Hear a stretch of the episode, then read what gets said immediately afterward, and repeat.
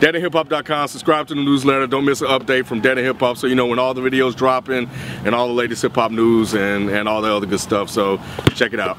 And also buy a t-shirt too.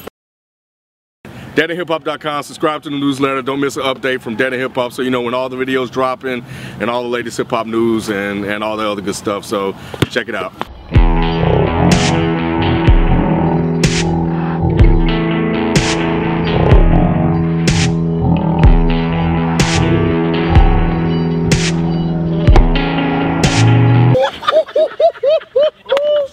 Oh shit! Double back on that leg. Good shit though. You hit something, That's right? going on You hit sport. something though. That's going on At least it wasn't an air ball. That's going on there. It wasn't an air ball. One thing we have to keep in mind is that, and we talked about it on the show, But at the same time, it comes from two different points.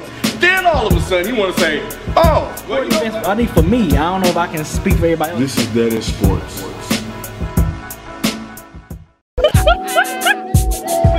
Fucking way. God damn. Oh, at least he hit the backboard though. Yeah. oh, that shit went over the.